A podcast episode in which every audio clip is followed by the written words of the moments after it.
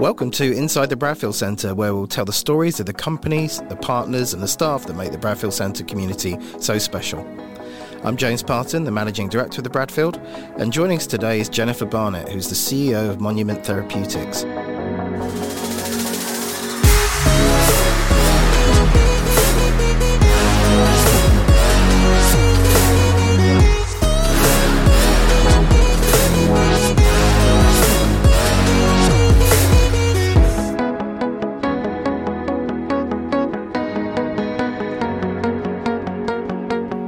So today's episode is the first of a series of meeting some of the portfolio companies of our partner, Cambridge Angels.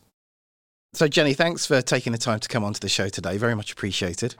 And why don't we start with just learning a little bit more about you and, and your path to where you are today? Yeah, absolutely. So my uh, undergraduate degree was in psychology. And like most people, I thought I'd be a psychologist. And then when I learned a little bit more about what that entailed, I, I decided to go into research instead. So I did uh, psychology at Oxford, moved over to Cambridge for a PhD, where I was um, in the Department of Psychiatry, looking at how cognitive function changes across the life course in people who will later develop schizophrenia. Okay. So a bit of an esoteric thing, as PhDs often are. I then went over to the States for a year on a fellowship, um, experienced American academia, and then realised I didn't want to be an academic, and uh, came over here to get came back here to get an industry job. Did you get exposure to like an entrepreneurial experience in the States? Was that what kind of... uh, it was? It was more the opposite in okay. that, uh, that that seeing the horrors of. Uh, I was I was affiliated with Harvard and seeing the kind of competitiveness of the academic world, which I, I'd been quite sheltered from in my right. PhD, just because I was. Um, Um, working for a really lovely guy who I think had protected me from all the politics. Right. Um, and yeah, I think just a gradual realisation that I didn't want to uh, be a super specialist in one thing all my life. I was mm. more interested in a broader set of things, and industry gave gave more um, uh, more room for that, I think. Interesting. So I came back here, worked for a company called Cambridge Cognition, um, which is based just outside Cambridge, and uh, ended up staying there for fourteen years, I think. This is technically my last month with them, although for the last, um, well, year and a, year and a bit, I've been uh, mostly working for Monument Therapeutics, which yeah. we spun out of Cambridge Cognition. So it's been a... a, a, a very unplanned career move, uh, very unplanned career path in general, but um, I'm very happy with how things have worked out. Yeah, maybe I can just ask a supplementary there about spinning out from an established business, because another one of our companies based here, uh, Gearset, um, has had a similar kind of uh, path. They they span out of Redgate Software. Right. So, you know, just, just for kind of listeners that haven't maybe experienced what it's like spinning out, you know, could you talk through at what stage that opportunity kind of presented itself, and, and what did that look like to to make that kind of decision, uh, you know, a viable path to maybe pursue? Yeah, absolutely. So from us, Monument came about um, really as a research project uh, within Cambridge Cognition. We'd been working, uh, Cambridge Cognition is a service provider to the pharmaceutical industry, so um, it has, uh, it develops software that measures how brains function, basically. So software that looks like computer games, um, but that has really great science behind it that measures precise aspects of brain function. And pharmaceutical companies use it um, to measure how their drug is affecting brain function. So mm-hmm. if you're developing a drug for Alzheimer's and you want it to improve brain function, um, if you're developing a, a drug that's going to be used in children, for example, and you need to prove to the regulators that you're not going to be um, affecting brain development mm. by, by, by taking this drug. So uh, in my time at Cambridge Cognition, I probably worked on maybe one hundred clinical trials of other people's drugs. Um, and you learn a lot from doing that. And one of the things that we thought about a lot was how we could do it better. Right. Um, so the the sort of uh, intellectual part of the spin out was was putting our money where our mouth was, and, and saying, you know, maybe we could try and do this the way that we think it ought to be done, or it could be done differently yeah, from, yeah. from standard. Um, in terms of the practicalities, you know, the pros of, of a spin out are someone is supporting you and paying your salary while you uh, while you go through the fundraising and, and, and sort of ideation stage. Um, and Cambridge Cognition were, were, were great at doing that. Um, the cons are that you maybe don't have that um, uh, immediacy of needing to to make a specific jump at a specific time. So mm. to be honest, we thought about it for a long time before it um, became the right time to, to to to separate and become an independent company. Yeah. Um, COVID was in, in lots of ways a, a a precipitating factor for that, because I think a lot of uh, as a lot of people changed jobs, changed careers, you know, moved house um, in the early stage of COVID, when you had time to think about what you really wanted to do. For us, it, it became clear that now was really the time to to do this. So um, yeah. And the rationale, I guess, it means that the parent can focus on their core, but still get the upside of, you know, the diversification. Absolutely. So Cambridge Cognition owns shares in Monument. So mm. if Monument does well, Cambridge yep. Cognition will benefit from that. Um, the sort of philosophical differences, I suppose, are that Cambridge Cognition is a listed company. Right. Uh, it needs to make a profit. Yep. And obviously, if it invests heavily in R and D, that takes away from its profit. Yep. Um, Monument's a drug development company, so we're we're uh, heavy R and D spend. Yep. Yep. Um, And, you know, potentially um, uh, a high-risk investment relative to um, to what uh, the investors in Cambridge Cognition originally invested in. So yeah, yeah. there was sort of a bit of a, a change necessary um, to to uh, take that big leap into doing R and D ourselves. Yeah, that makes sense. So that, I guess that's a perfect segue then to talk a little bit more about Monument. Um, so, you know, can you explain to us what you do and, and kind of why you do it? Yeah, absolutely. So, uh, as I was saying earlier, having worked in um, largely developing drugs for neuroscience for a long period of time, oh. we noticed that one of the things that often happens is that um, during the early stage of drug development, a particular candidate drug looks really good, seems to work really well. Mm. Um, and then when you take that to larger groups of patients in the later stages of drug development, suddenly it doesn't seem to do so well, uh, doesn't meet its endpoints, and ultimately do- doesn't get approved. Okay. Um, most C N S drugs, that's neuroscience drugs, don't get approved. Um, it's historically been one of the um, least successful areas, I would say, for the last couple of decades. Right. Um, but because we were often um, involved in analysing those data in great depth, we were able to see what was going on um, in other people's trials, which is often that um, some patients are actually responding really well to the drug and would really benefit from it if it were approved. Um, but other patients were not. Uh, they're either not responding at all or even having uh, having kind of the wrong kind of response, oh. having having bad side effects from the drug. And, and that's quite typical. So if we think of something like depression, um, if If you if you go and get an antidepressant from your doctor, um, you've got about a third chance that you'll benefit, a third chance that you won't have really any effect either way, and a third chance that you'll have such bad side effects that you'll end up stopping the drug and, and yeah. not benefiting from its uh, antidepressant properties. So this is something about how the brain works and how psychiatry and, mm. and neurology work, that um, we don't have markers that we use to Uh, define patient groups. We we are, decide which uh, diagnosis people have on the basis of, um, you know, the symptoms that they describe. So right. how how are you feeling? Tell me about that. Um, yeah. Do you think it's better or worse since I saw you last?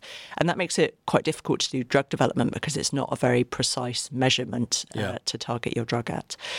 So the idea of Monument was to use um, these cognitive assessments, or biomarkers as we now think of them, that have been developed in Cambridge Cognition, and use them not as the endpoints of clinical trials, but to define groups of patients up front right. who we know have um, a brain process in common. So whatever else is going on with them, if they score poorly on this particular biomarker, we can assume that they've got this one brain abnormality, and then we can find a drug uh, that will treat that abnormality. So we're trying to take a stratified medicine approach, mm. um, something that's really common in cancer, for example, where if you're developing a new cancer drug, you'll do it on the basis of um, a, a particular genotype that the mm. tumour expresses.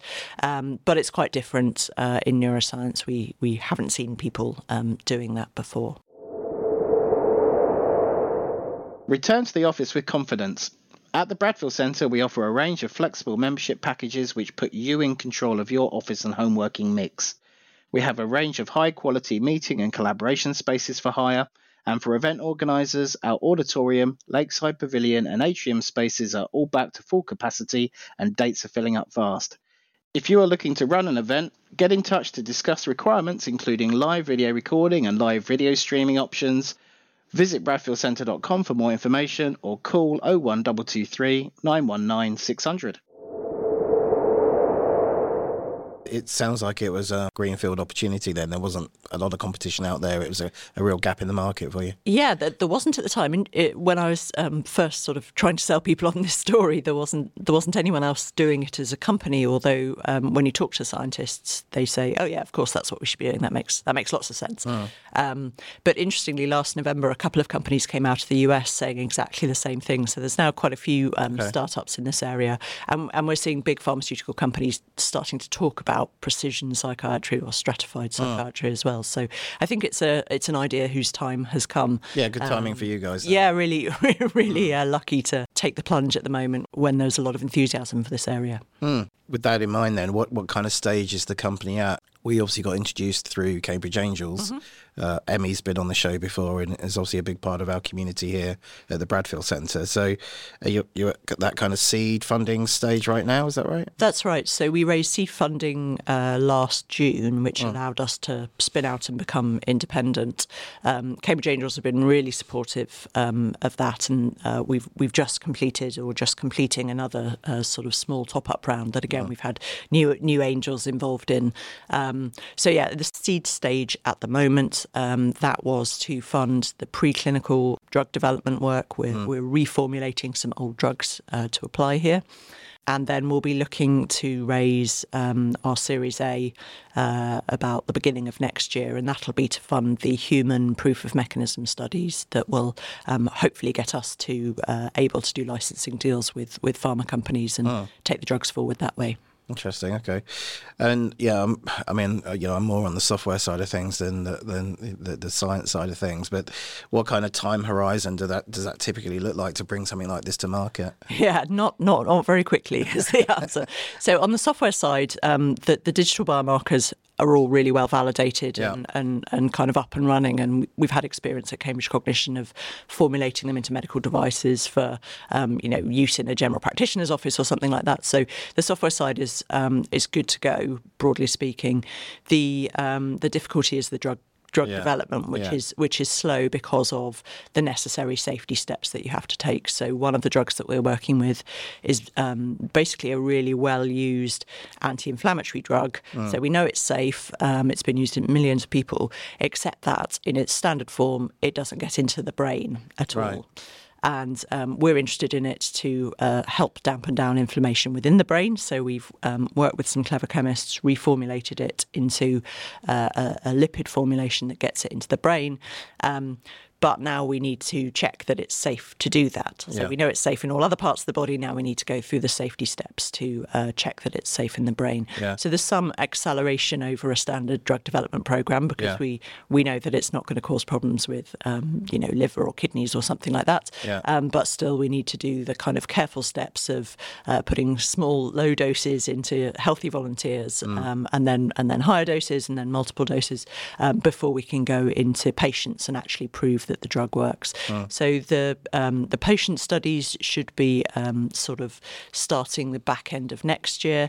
Um, and as I say, we hope that um, those proof of mechanism studies will uh, give us the data that we need to partner with pharmaceutical companies who will then take these on for the the, the, the big late stage studies that involve, you know, hundreds and thousands yeah. of patients around the world. Yeah.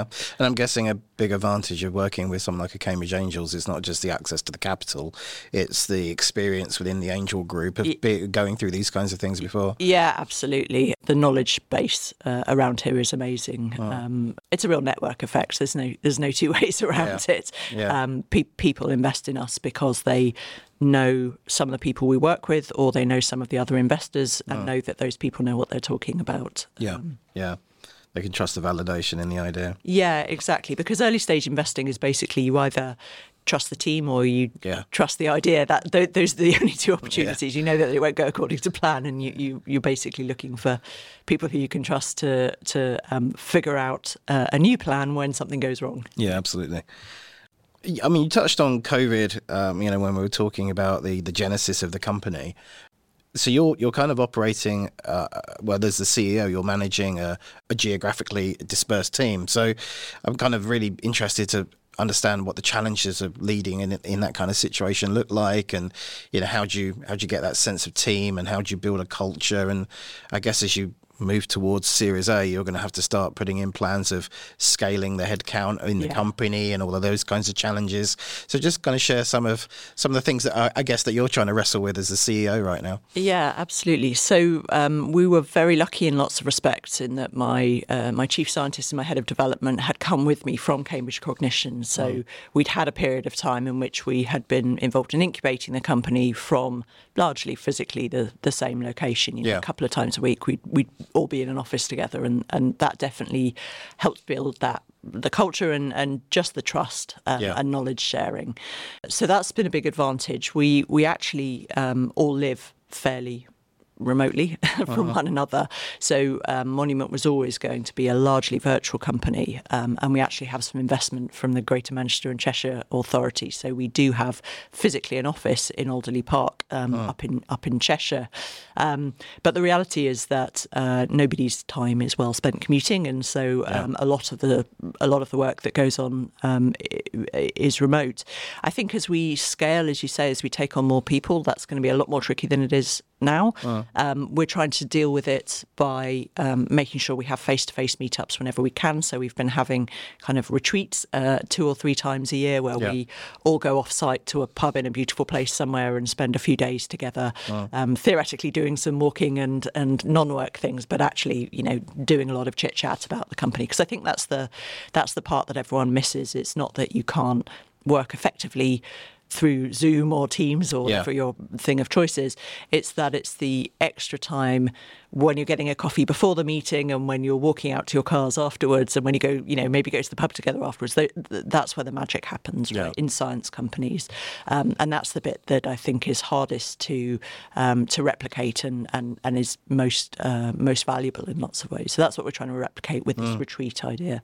I guess in some ways you've got the advantage of being born almost in COVID. So you, you're creating a modern business that's already pre-designed to cope with that kind of lack of need to be all in the same office nine to five, Monday to Friday. Yeah, I think that's absolutely right. I think retrofitting how to work now to an existing, you know, to to a culture that had everybody in the office yeah. and then had nobody in the office, figuring out what to do next is is really tricky, in part because people just vary in their preferences of yeah. what they want to do.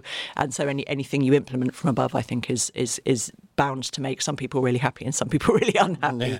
And also just people's lives have changed. And two years on, people have moved. Um, they moved away from a job or nearer an, uh-huh. a, a different job or something like that. And, and so it's... Um, it's tricky to, to, to manage those expectations. So, yeah, I think we have lots of advantages of just being virtual right from the uh. start. Um, and I suspect more and more people will, will set up these ways, and uh. things like the Bradfield Centre will become the heart of people's culture rather uh. than um, anything that involves um, commuting to a bricks and mortar kind yeah. of place. Yeah, absolutely.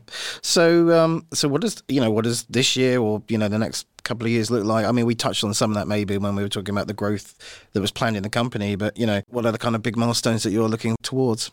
So the, the next big milestone for us is the first time that our anti-inflammatory program goes into humans. Oh. Um, so we've done the preclinical uh, work now and some safety studies. Um, so, yeah, the first clinical trial for us starts uh, next month, I believe, which is a, a really big milestone. Um, hopefully we'll have data from that by the end of the year, and it will show us that the drug is getting into human brains as well as it gets into um, animal brain, um, and that's the data that we really um, want to use to uh, start fundraising for our Series A. So yeah. my job around the end of this year will all, all be about figuring out who's going to be with us for the Series A and what that what that really looks like. And you need that data as the proof point to do and that. And that data is really the, the value inflection point for us in yeah. terms of um, everything looks beautiful uh, in animal models, but animal is, animals aren't the same as, as humans. Yeah. So um, that's why we've done this recent raise, is to allow us to get that first human study the way we want it, so that we can hopefully have some really nice uh, human data to go forward with for that funding round. Yeah, fantastic. Well, that's amazing. I mean, so if people want to find out more about you guys, well, where, where should they head to? Our website is monument t x dot com. It has contact emails on it. I'm very happy to uh, chat to anyone that's interested in the area. Fantastic. Well, thanks again for coming on. Really appreciate you taking the time. I'm sure you're super busy at the moment. Not at all. It's been an absolute pleasure. Thanks.